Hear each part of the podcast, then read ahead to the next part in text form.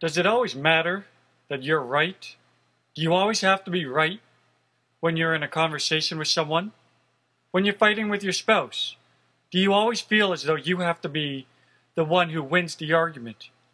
Because let's face it, the one who wins the argument usually ends up divorced. Because you end up causing tension. And tension, a relationship cannot survive with tension. You cannot always win because marriage isn't about a competition. You're not, you don't have to fight with the person you're with. Why do you always feel as though you need to win every time there's a conversation? That what if your spouse comes up with a better idea than you? Do you reject it simply because it's their idea and not yours? Marriage is about compromise. Relationships are about compromise. It's about having a problem and stepping back and saying, I don't have to be right. Let's just find the proper solution. You see, when let's put, look at it this way. Relationships are about power. And power is in the middle. And neither one of you stand on both sides. And when somebody attempts to grab a hold of that thing called power, the other person is going to try to grab it as well. Now, one person might be successful in grabbing and hold on to the hold on to the power of the relationship for themselves, or there might be a power struggle between two people. But the happiest relationships, the ones that last the longest with happiness, is the one in which both people do not choose to, to, to grab a hold of this thing called power. They don't want to have control over the other person. They don't want to always have to be right. You want to find the right answers, but if your spouse comes up with the right answer and not you, that's fine. You go with it. When you struggle for power in a relationship, you're, you're eventually going to end up separating because you're just going to get tired of each other. One person bossing around the other person all the time. You know, realistically, when you boss around someone, they're going to want to leave after a while because why would anyone want to stay with someone who's mean to them all the time? Would you want someone telling you what to do every single day? You know, to make a relationship work, you just, it's not rocket science here, people. You just learn to respect the other person. You might have power issues at work where you don't feel as though your boss is respecting you. You might have come from a home where your parents didn't respect you. So when you get into a relationship, you're going to fight to have power. But you're just going to end up alone because people don't want to be told what to do. Do you want somebody telling you what to do? So why do you do it to other people? You got to look at this thing called power in the in the middle of the relationship and say, "I don't want it." And you you can turn to your spouse and say, "You have it," and your spouse says, "I don't want it either. I don't want power. I want to be. I don't want to tell you what to do. I want you to be free. I want you to have your happiness." And you look at your spouse and say the same thing. You say, "I want you to be happy," and you both end up just living your own life, following your own interests and hobbies, but you're able to talk to one another. You have to be a team. It's like teamwork. There are some sports out there where like tennis and golf where you're by yourself. You know, and then there's others like baseball and basketball where you have to work with your other teammates. And marriage is like a team sport. You either work with the other person and succeed, or you fight and you fail. Teams that fight with each other, they don't even make the playoffs, much less win any championships. You know, and you got to respect the other person, listen to them. You know, talk with them, don't fight with them. You know, if you want problems that you want to fight with, there's a lot of problems in this world that need solving. And if you want to fight, there's a lot of wars out there you can fight. You can fight the war on poverty, the lack of education. There's a lot of people in this world who have their freedoms taken away from them. You can fight a lot of wars if you if you're an angry person, but your spouse has to be an ally. You cannot use you cannot look at your spouse like they're the enemy. You there's a lot of people that you can fight with at work if you want to. But when you come home, your spouse should be someone you, you come home to, to talk to, who you can laugh with, who you can talk to them about the, about how their day went, and talk, you can tell them how your day went, and they listen to you as you listen to them.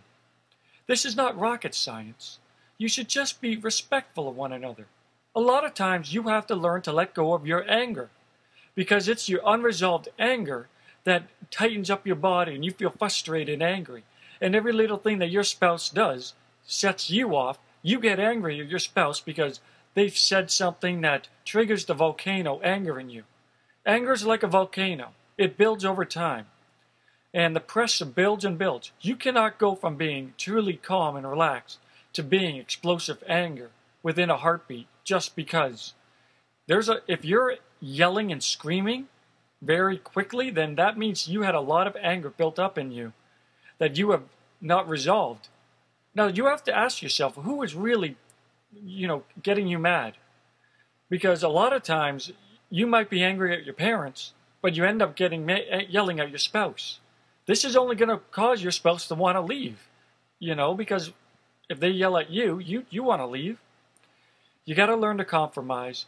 You got to learn to respect each other, and that's not easy if you if you come from a family where your father always criticized your mother well, as a man, you're going to feel like it's okay to criticize a woman, to criticize a spouse, or vice versa. If you grew up in a house where your wife, your mother criticized the husband all the time, well, you know, the wife is going to walk all over the man. You got to learn to let go of your anger. You got to learn to work as a partnership. Agree with each other at the very start on how to raise your children. Agree with each other on how to solve your how to, how to communicate. Learn the art of communication. You know, your spouse is not your enemy, but when you treat them as their, your enemy, they're going to leave. Your spouse is your ally.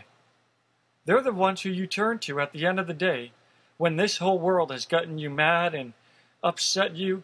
They're the one who you your spouse is the one that you think about, that you know that you, they're they're going to be home and they're the ones that are going to make you smile just because they're there.